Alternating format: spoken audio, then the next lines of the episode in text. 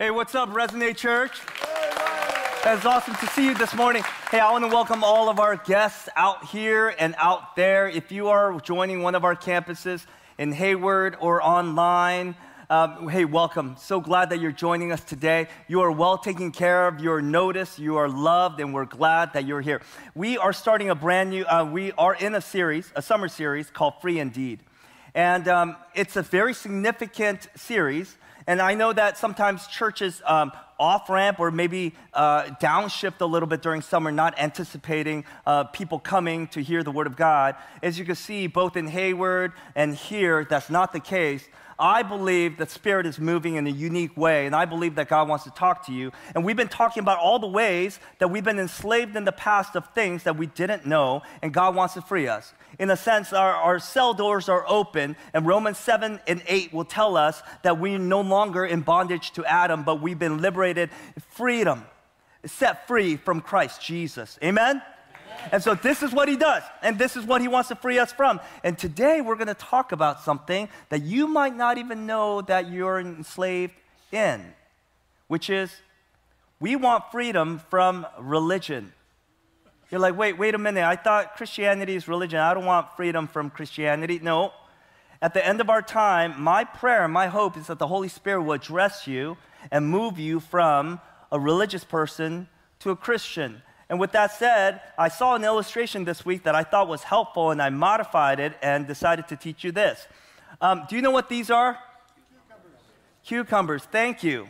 Um, the first service uh, got it wrong. so these are cucumbers. These are beautiful cucumbers. Um, I won't even ask what kind. Okay, those are cucumbers. You know what these are? Pickles. They're, they're glorious pickles. And what happens is once you're a cucumber, but if you are immersed in this brine made of vinegar, dill, peppercorn, and garlic and other spices, and you are sealed. When you're immersed and sealed as a cucumber, you are transformed. And little do you know, but that, that transformation gives you a brand new identity. You're no longer a cucumber, you are a pickle. Okay? Praise God. Now, listen, um, this is what happens also in your life. When you are in the brine of God's grace and give you a moment to actually marinate in it, you're immersed and sealed through the Holy Spirit of God's grace. You too will be transformed and you too will inherit a brand new identity. And you move from once being a religious cucumber to a glorious grace filled pickle. That's what happens. That's what happens. And it's incredible. And you would think that that's like something that everybody knows, but you know, there's some people in this room that don't know the reality of how glorious pickle are and how you could actually be transformed. I didn't know because when I first became a Christian, uh, I never heard the gospel. I never set foot in a church until the end of my college years. Okay, somebody shared the gospel with me. I understood what Jesus did, and so I surrendered my life and I laid down everything for Jesus. And that meant that I created a very long list of all the things to do and all the things I shouldn't do. And so the very first thing I did as a Christian was I broke up with my non Christian girlfriend to pursue a life of celibacy that planned celibacy for three years that ended up turning eight years eight years of non dating, eight years of just trying to meet the Lord every day. I would do my devotions, I would read the Bible every single day. And then when I started going to church, some Christians told me that R rated movies are thing of the devil. And so I stopped watching R rated movies and turned my attention to D- Disney movies until somebody told me those are a thing of the devil too. So, and secular music also were the thing of the devil. So I stopped listening to secular music, except G- Bee Gees because their harmony is heavenly, right? I mean, that's just it's from God. And so, so and then and then somebody said, well, you know what? If you are a serious Christian, you share the gospel to your neighbors. So I went door to door evangelizing. Then went further and got on the plane, uh, 22 hours to Russia, stayed there a month for my very first mission trip. Then I learned that Christians love the poor. So I started every single year, you know, sponsoring children from World Vision. And I went all the way and literally dropped my aspirations of becoming an orthopedic surgeon and went to seminary and became a pastor. Now, from the outside, you might say, well, Ryan, you did everything that a Christian does. And uh, from the appearance from the outside, you're like, you're a very serious Christian. But could I just share with you something that was happening inside? What was happening from the inside is that there was no joy, there was a lot of mechanics, there was a lot of to dos, but there weren't very opportunities to be. And in some sense, I, I didn't have a relationship with God because I thought God was always upset at me. I thought God was always telling me to do better, do better, and do better. And my list that I was trying to accomplish, I wasn't doing it perfectly. And I'm Asian, so I have the disposition to get 100%. And so this was really hard for me. And so I really thought all along God was upset at me over and over and over again. And later, through the gospel, being immersed and sealed in the gospel, did I finally realize that there was transformation, that Christianity is not about following a set of rules. Because if it was, then we wouldn't be very different from all the other religions that are all about following rules, like Buddhism and Islam. But Christianity is not about following just rules. I'll tell you what the goal of the gospel is.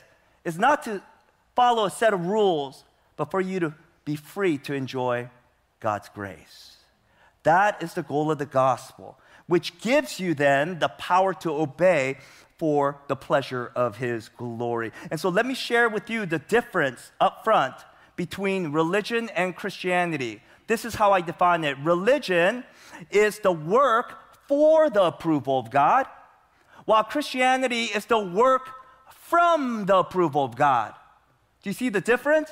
You might say, well, that's only a preposition. No, there's a massive difference. One is for the approval. You want to please God and, and, and you want to be approved by Him. And Christianity says the other thing. He said, no, you work out of the already given approval of God. And that's massively different. This is so different. It is as different as a cucumber to a pickle. You know, I just came back from Disneyland last week. And never did I see a single person walk around with a giant cucumber in their hand. No, but you know what I did see? People with a giant pickle. Why? Because pickles are transformed and they are glorious and they are good. And yeah, we should all hold a pickle every Sunday. This is what we should do. It's glorious and wonderful. And pickles are glorious. Cucumbers are like watermelon without the pink stuff. That's all it is, right? It's just, it's not as awesome. It's not as awesome. And my hope is that you would know the difference between the two, that you be deeply convicted today of the reality that Christianity sets, your, sets you free. And the way it does is that it gets you understand, to understand that you already have the approval that you are working for. And so if you have your Bibles, and I hope you do, would you please turn to Luke chapter 18? Luke chapter 18, and we're going to read starting from verse 9 through 14, and we'll hear a parable that Jesus teaches. And then, all of our campuses, if you would please stand for the reading of God's word. And as always, I'll pray that the Holy Spirit preach a better sermon than the one that you're about to hear from me today. Luke 18, starting from verse 9, this is the word of the Lord.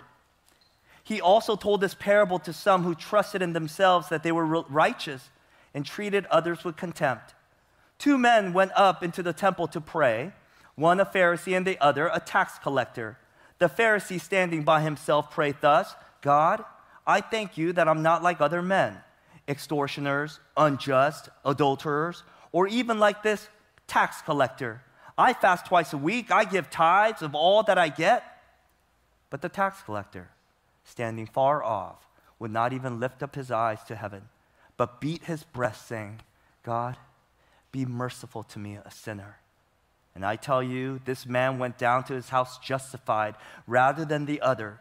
For everyone who exalts himself will be humbled, but the one who humbles himself will be exalted.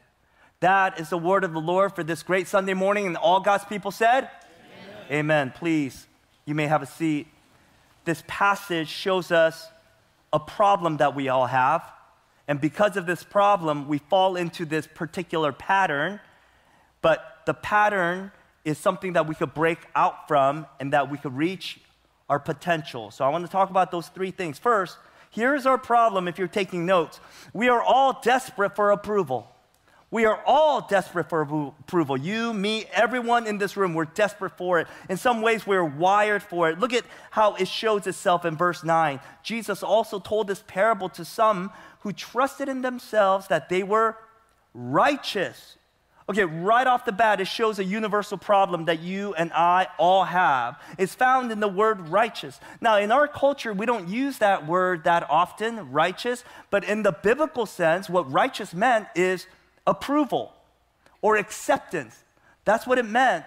And the reality is, you and I all long to receive this acceptance. We all long for approval in one way or another, especially outside of our voice. We want a verdict that comes from the outside to us. And this is why you and I continue to watch those movies that have underdogs in them where the underdogs go up to become heroes. You know, the, the lowly high schooler that is a nobody becomes a prom queen, or, or the guy, the loser athlete that becomes a hero in that one game. We love that. Why? Because when we watch it, if they could be approved, if they could be accepted, then maybe perhaps we could be accepted too.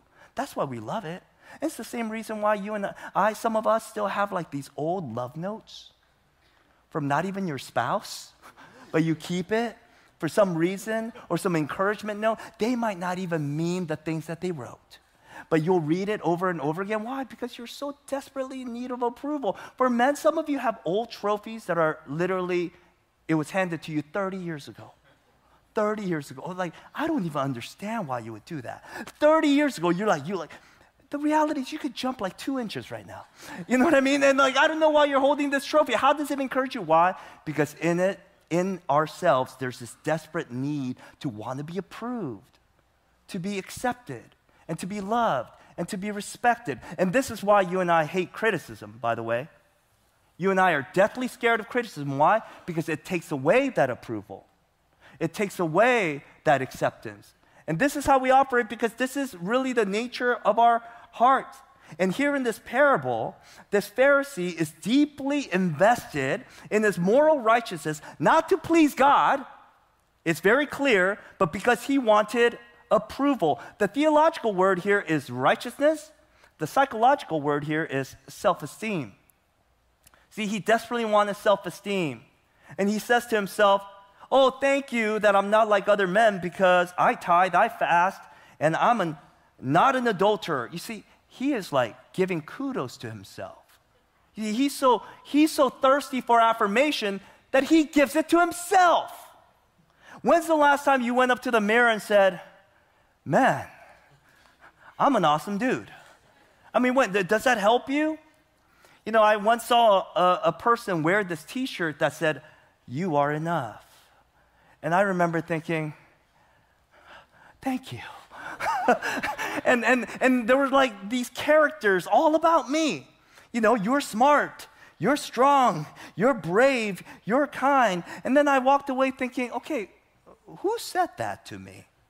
Who said that to me? Did the person say that to me? Did the t shirt say that to me? Who is the voice behind that great affirmation? You are enough. I don't care. I wanted it. I wanted that affirmation. Oh my gosh, I'm enough. I'm smart, I'm brave, I'm this and that. And we're so thirsty for affirmation, we're so thirsty for approval that we will get it from a t shirt from no voice at all. That's how thirsty we are. So, kids, we live for popularity. That's everything. As young adults, we live for experiences because that's approval too. Look at all the things that I get to do that you don't get to. It's a subtle flex. You know, as parents, we want good kids. Man, that's not so subtle flex when you put the bumper sticker on it. My kids are honor, or blah, blah, blah. Everybody gets that. Midlife crisis hits. You want to buy an expensive car. Why? Because you dream of that moment when you're at a red light and somebody stares at you and they're like thinking, man, that must be an important person. Or conversely, you don't want to buy a minivan because somebody might pull up and say, what a loser. You don't want that, right? This is why, you know, um, Botox and liposuction, that's what it's all about. Do you know that Americans spend $18 billion with a B on plastic surgery every single year because we're desperate for somebody to, from the outside to tell us you are approved. You are amazing. You are beautiful. You look great. You are smart. You are awesome. Could I tell you, young people, it is our, all of our older people's greatest goal to go to the check stand and they're like, ID, please, for your alcohol. Like, you mean me? My goodness, you think I look 21? Thank you. Like, it is our aspiration, okay, for somebody to say that when we're like literally in uh, 30 somethings. That's because we're approved. We look great. You're awesome. Man, you and I have a deep longing for approval. That's our problem. Then what is our pattern? What's our pattern? What's our solution? I'll tell you what our solution is. Then we go to religion, which actually takes an outside in approach. Religion takes an outside in approach. Outside means you work the things from the outside that people can see hopefully to change you from the inside. It doesn't work. I'll tell you here. Verse 10 Two men walked up into the temple to pray, and one a Pharisee and the other a tax collector. The Pharisee, standing by himself, prayed thus God, I thank you that I'm not like other men, extortioners, unjust, adulterers, or even like this tax collector. I fast twice a week, I give tithes of all that I get. Now, can I sh- share with you? This is an outside in approach. How? Do you remember that uh, comedian Jeff Foxworthy? Okay, if you do, then you just dated yourself. He's an old guy, right? But he, he had this bit that made him really famous. He says, you know, eh, eh, you're a redneck if, right? Well, today we're going to play a similar game. You are a religious person if. Ready? So if you're taking notes first, you might be religious if you are superficial. Superficial. Now, notice here, this Pharisee's understanding of sin is completely external. It's completely focused on behavior, all about just keeping rules. And he says, I don't steal, I don't cheat, I don't fast, I mean, I, I, I fast, I tithe. But notice, it's nothing about the inner self. It's nothing about character that is inside. You know, notice he doesn't say, Lord, thank you that I'm becoming more patient. He's not saying, thank you that I'm uh, being more loving to people that I have a hard time uh, being lovely to. He's not saying that. It's all external behaviors. In other words, his view of sin and righteousness is only about the things that can be seen, not his heart, not his character. And the reason why religious people love external work, number one, is because it can be seen. Unlike the inner work, oftentimes you can't see it. And secondly, because it can be seen on the outside, you get credit for it. See, this is the important part. We work on the outside. Why? Because we want credit for it. And man, you and I, we're, we have a predicament. We have a problem because this is our pattern. For the record, I do this all the time.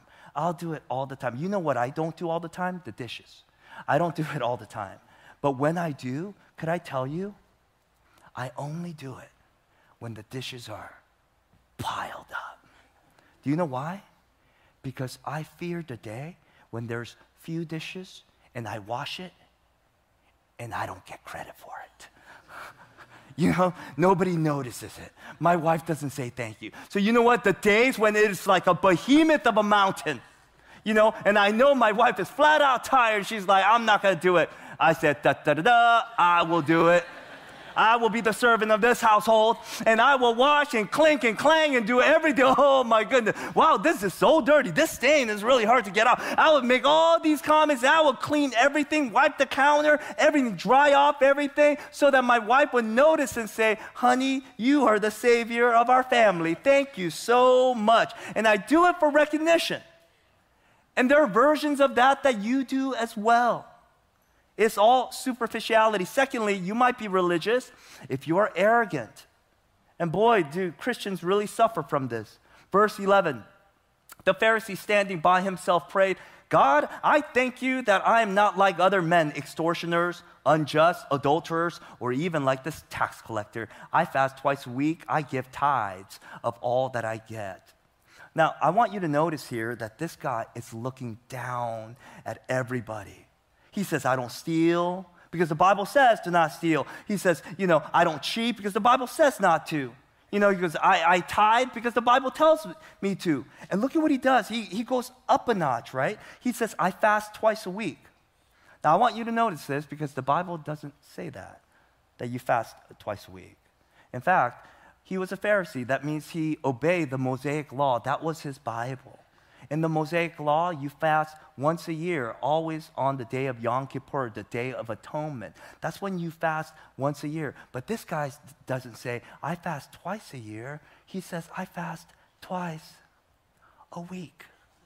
Which is to say, not that I do things differently than you, I'm better than you. I'm just better than you.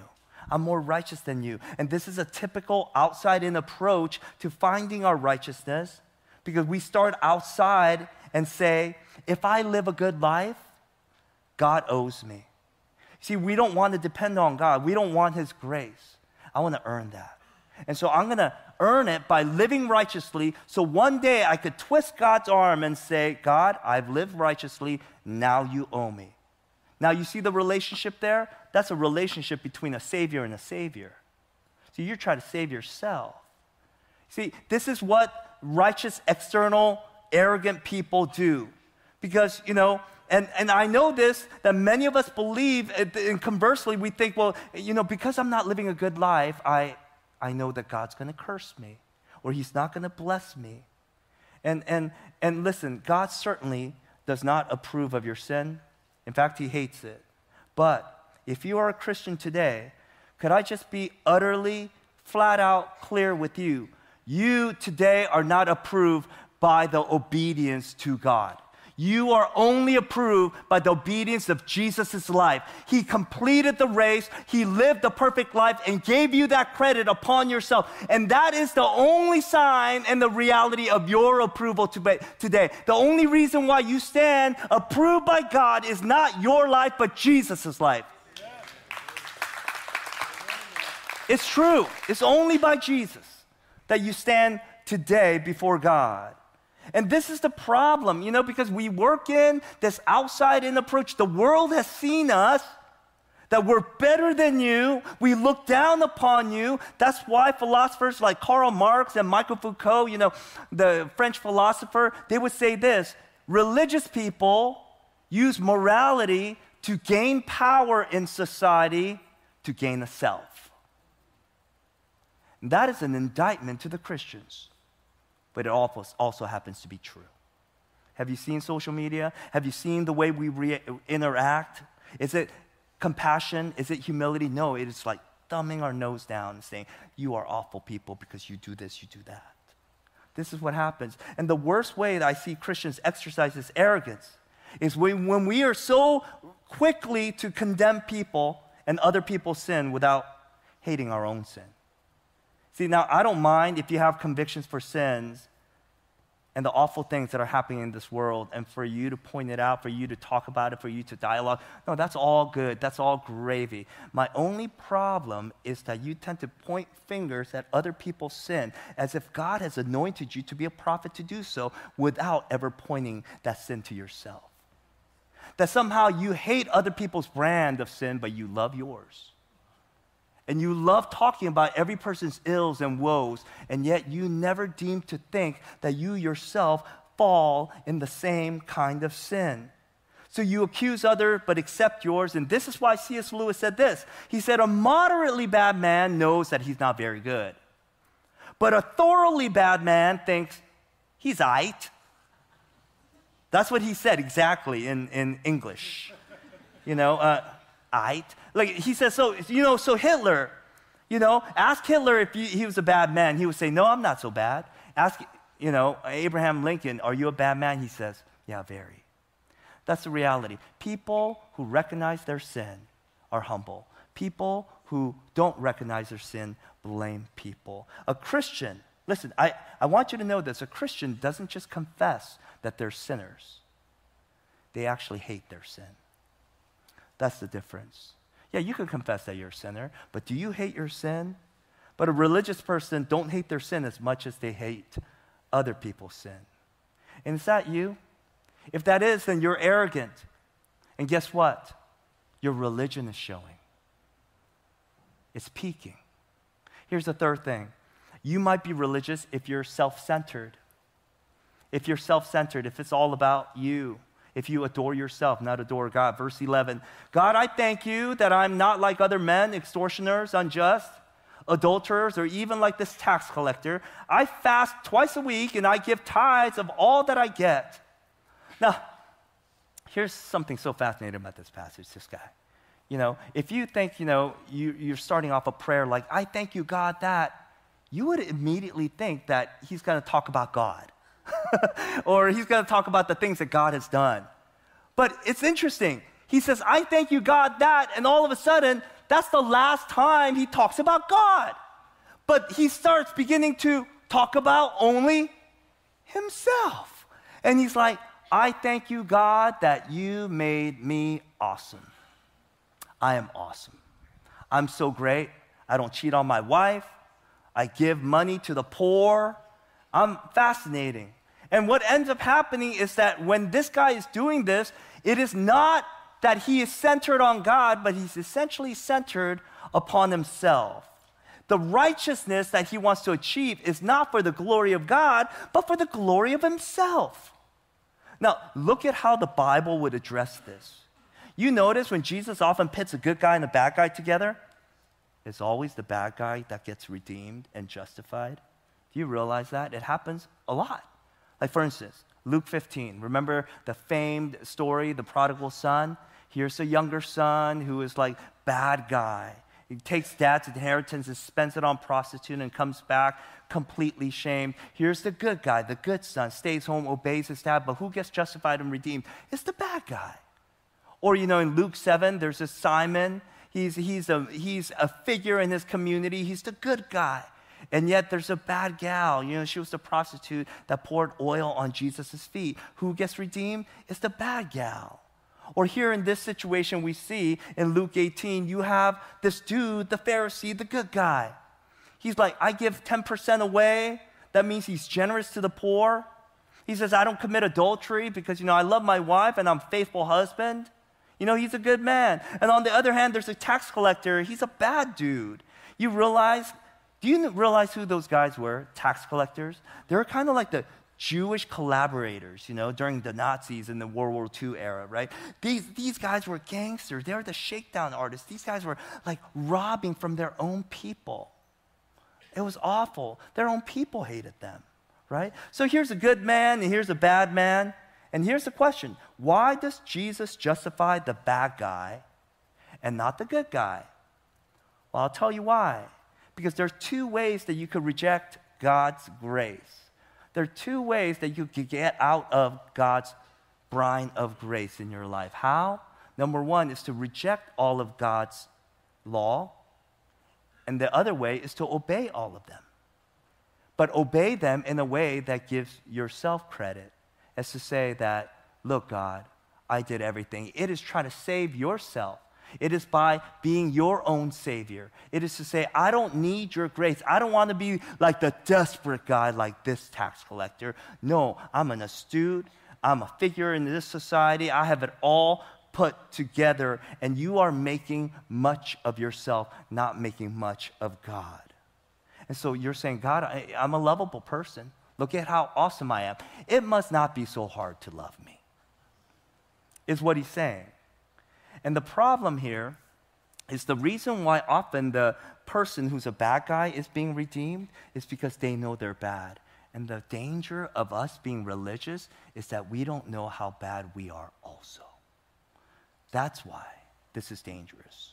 That's why, because we're constantly part of this self salvation project and we think we're in a better position than we are because we're less sinful than the tax collector and that's dangerous. That means you and I are not aware of our situation, our circumstance. Because the utter reality is not only are you a sinner, you and I are in desperate need. I mean, an absolutely abject, desperate need today of Jesus' grace. And you and I need to be brined in His grace and be swirled and stay there forever to enjoy God and His kindness so that we could glorify Him and enjoy Him forever. Amen? Amen. That is what we need to do. That's why the Bible over and over shows us the bad person and the good person and always redeems the bad person because they're aware. Sometimes the good people don't know how much they need God. So, so that, that's the problem. That was our pattern. Then what is our potential? Where, where could we go? What is our hope? Here's the hope. The gospel invites us then to take an inside out approach. Inside out approach meaning something has to happen inside, and that will become the catalyst for you to live gloriously outside. Verse 13. But the tax collector, standing far off, would not even lift up his eyes to heaven, but he was beating his breast, saying, God, be merciful to me, a sinner. I tell you, this man went down to his house justified rather than the other. Now, Church, would you look at this tax collector, how he finds his approval? He says, God, be merciful to me. The word mercy, it's fascinating. You know, I was studying this passage this week and I was looking at some scholarly commentary and that some amazing insight. And I thought it would help you to understand the significance of this mercy. Do you know that this word mercy that this tax collector uses is a very non conventional word? for mercy. In fact, the New Testament only writes about it twice. There's more of a common word for mercy. That is the Greek word eleos, which means compassion. In fact, when you read on in, John, in Luke chapter 19, you'll see a blind man crying out to Jesus as he walks by Jesus, have mercy, eleos, or compassion on me. That's what he would shout. But in this case, the tax collector didn't use that word. He uses another word, the word is hilasterion, which means I need an atonement. I need a payment. It's a very unusual word, but this guy is not saying, please have compassion on me. He's saying, I need a payment for my wrong. I need a payment for my sin. You know where this word comes out pretty frequently? In the Old Testament. The Septuagint, which is the Greek translated version from the Hebrew and Aramaic of the Old Testament, it, it describes um, this word hilasterion comes out quite often, especially when you go to the temple and remember the Holy of Holies. They're rested at the Ark of the Covenant and God's Shekinah glory dwelt there, and no one could go into the Holy of Holies, right? It was fatal because what, what was buried in the Ark of the Covenant? The Ten Commandments, the tablets that Moses brought down from Mount Sinai, right? And so if you enter into the presence of God in the Holy of Holies, you'll be scrutinized by the Ten Commandments, and everyone will fall short.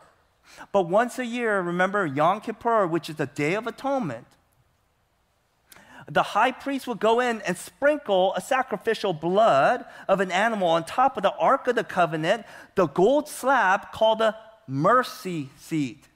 Guess what that mercy seat was called? Hilasterion. That's what it was called, where the law was satisfied through a payment. Now, let me bring you back to the New Testament here.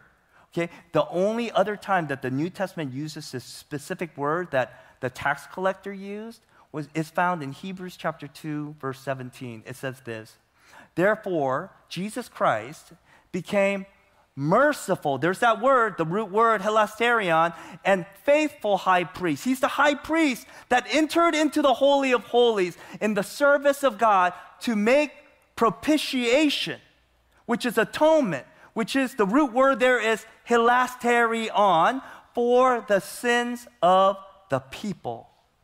And this is the word that the tax collector uses. He's not saying, God, I need you to overlook my sins. Here's the reason why. This tax collector knew that he was wretched and he's going to continue to sin. And so he didn't need just to somebody to overlook his sins. He needed a solution for his sins. And the solution was somebody must make an atoning payment for all of his sins. So, what happened? How do we get this righteousness then? How, how did this tax collector get his righteousness? How was he justified? I'll tell you how.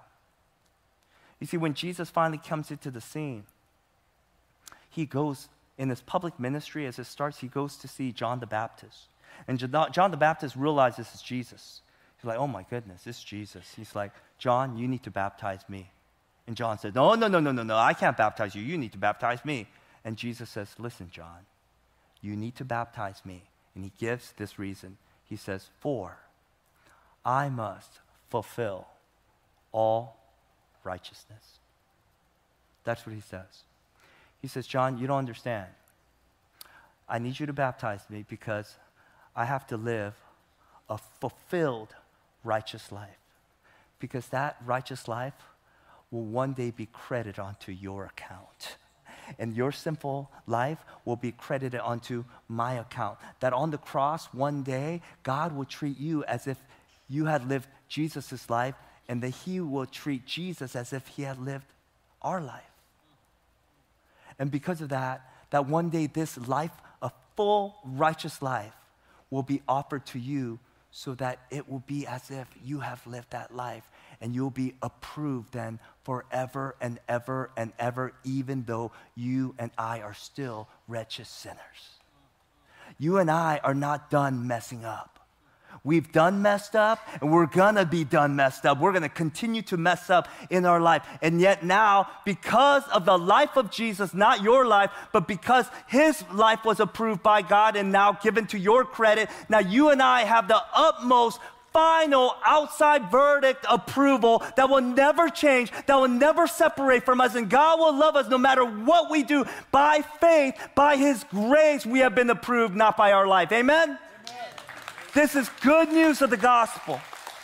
And if you don't know this, this means that you have the kind of approval as if you have lived a perfect life.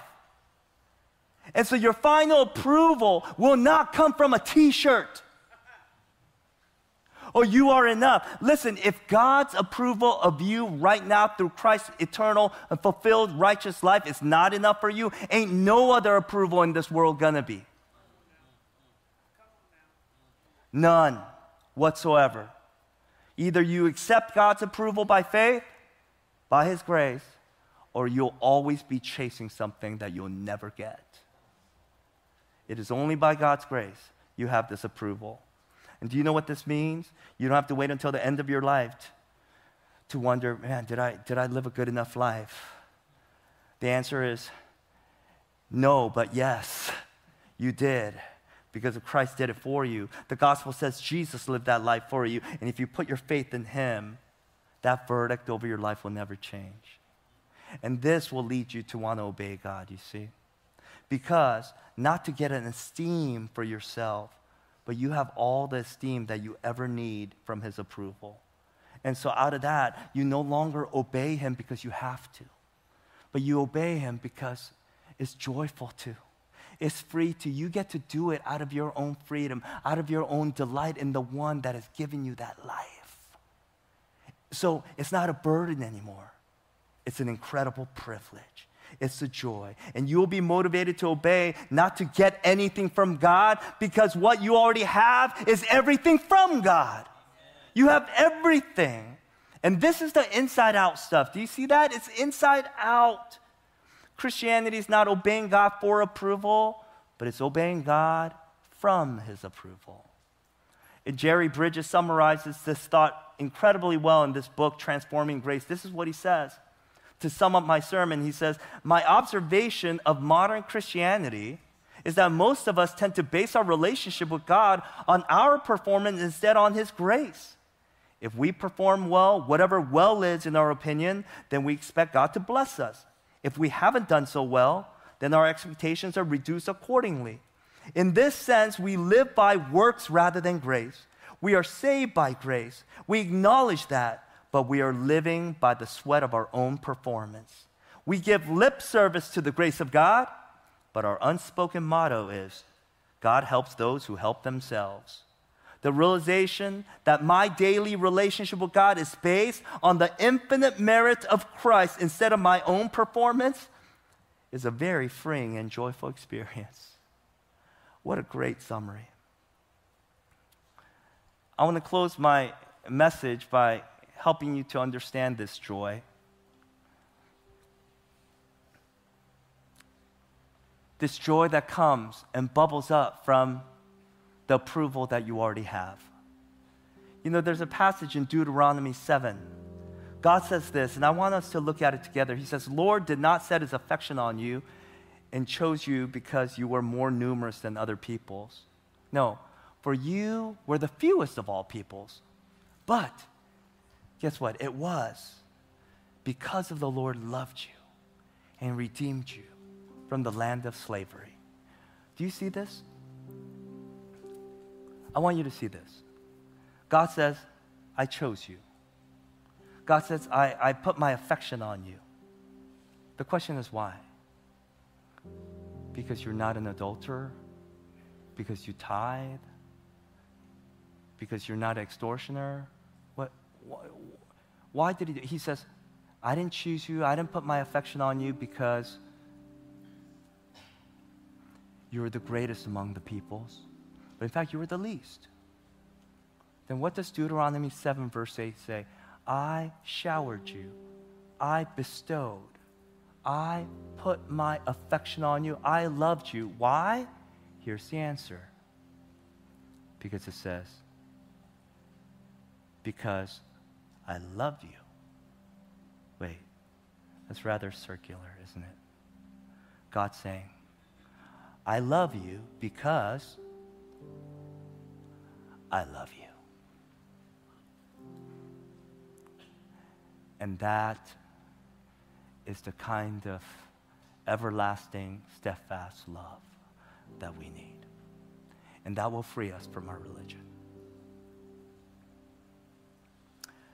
Because there's a question my daughter loves to ask. And her question is Daddy, why do you love me? Listen, when a woman asks that, it's a trap. You better come up with a good answer. But imagine if I told my little daughter, whose identity is being shaped right now by the affection of her dad, what if I said this to her? Baby, listen, I love you because you're a good dancer. I love you because you win trophies. I love you because you're skinny. I love you because you're pretty. I love you because you don't make mistakes like other people. I love you because you've never failed your daddy. I love you because you never complain. I love you because you're in shape. I love you because you're really good at school. I love you because you always get straight A's. That's such an Asian dad answer, right? right? Right? Bees make honey, A's make money. That's how it goes. right? Now, could you imagine the kind of pressure my daughter feels? And imagine the day that she has a secret from me, but she can't tell because her daddy's going to get crushed and he won't love me like he used to. So she keeps it to herself. And she's always fearful of losing her daddy's love. Could you imagine that? That is the person with a religious experience with a God who's always wanting to give approval based on your obedience. But what if I said this to my daughter? Daddy, why do you love me? I said, Baby girl, I love you because I'm made to love you. And you're made to be loved by me. And I can't change that, no matter what you do no matter how far you go off, no matter what kind of mistakes you've ever made. It doesn't matter if you make grave mistakes today or even tomorrow. It doesn't matter if you leave me. It doesn't matter if you get impregnated by somebody. It doesn't matter if you go to jail. It does not matter what you do because I'm always going to love you because I am made to love you, and you are made to be loved by me, and nothing could separate that love from me and from you. And Jesus loves you a billion times more. A billion. He can't separate his love from you. You were made to be loved by him. You were already approved. You and I are so undeserving. We have lived a wretched week, some of us. Some of us have made mistakes. Some of us have volitionally said, to God, screw you. No matter what, God says, You think that could separate my love from you? Impossible. I love you because I love you. And that will never change. No matter how much you offend me, no matter how much you sin against me, that will never change. Now you're fully approved. Now live out of that love. You see, Christians, when you understand that brine of grace, as long as you are in it, you'll one day go from a cucumber to a glorious pickle. And that's my hope for you.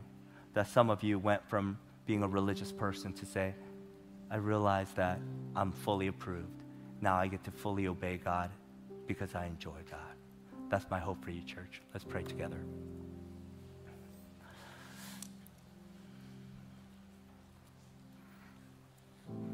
What a glorious truth. that it's not based on our life that we find approval and love, but it is based on somebody else's life that was fulfilled for us, and that is you, Christ. Christ, you did something that we could never do to obey the law. We're wretched sinners. Help us to feel our sin, only to know that you've taken them away. You absorbed it upon yourself and paid the debt so that we might live free. Gracious Jesus, thank you, thank you, thank you. I thank you, God, that you sent your son. I thank you, God, because you're more compassionate than we ever could ever give you credit for. I thank you, God, because you're more gracious and holy and lovely than we ever express unto you. Give us just this moment. Teach us through the Holy Spirit. Help us to be changed. Help us to know that our approval of you doesn't come from you, but because it came from Jesus, now we have it in full and nothing will ever change that. Help us to live out of that security so that you'll be pleased, that our love for you will not be out of obligation, but it will be out of our joy and pleasure to glorify a God that is that good to us. We love you. In Christ, we worship you. It's a joy to. And all God's people said, Amen. Amen. Let's give him glory. Amen.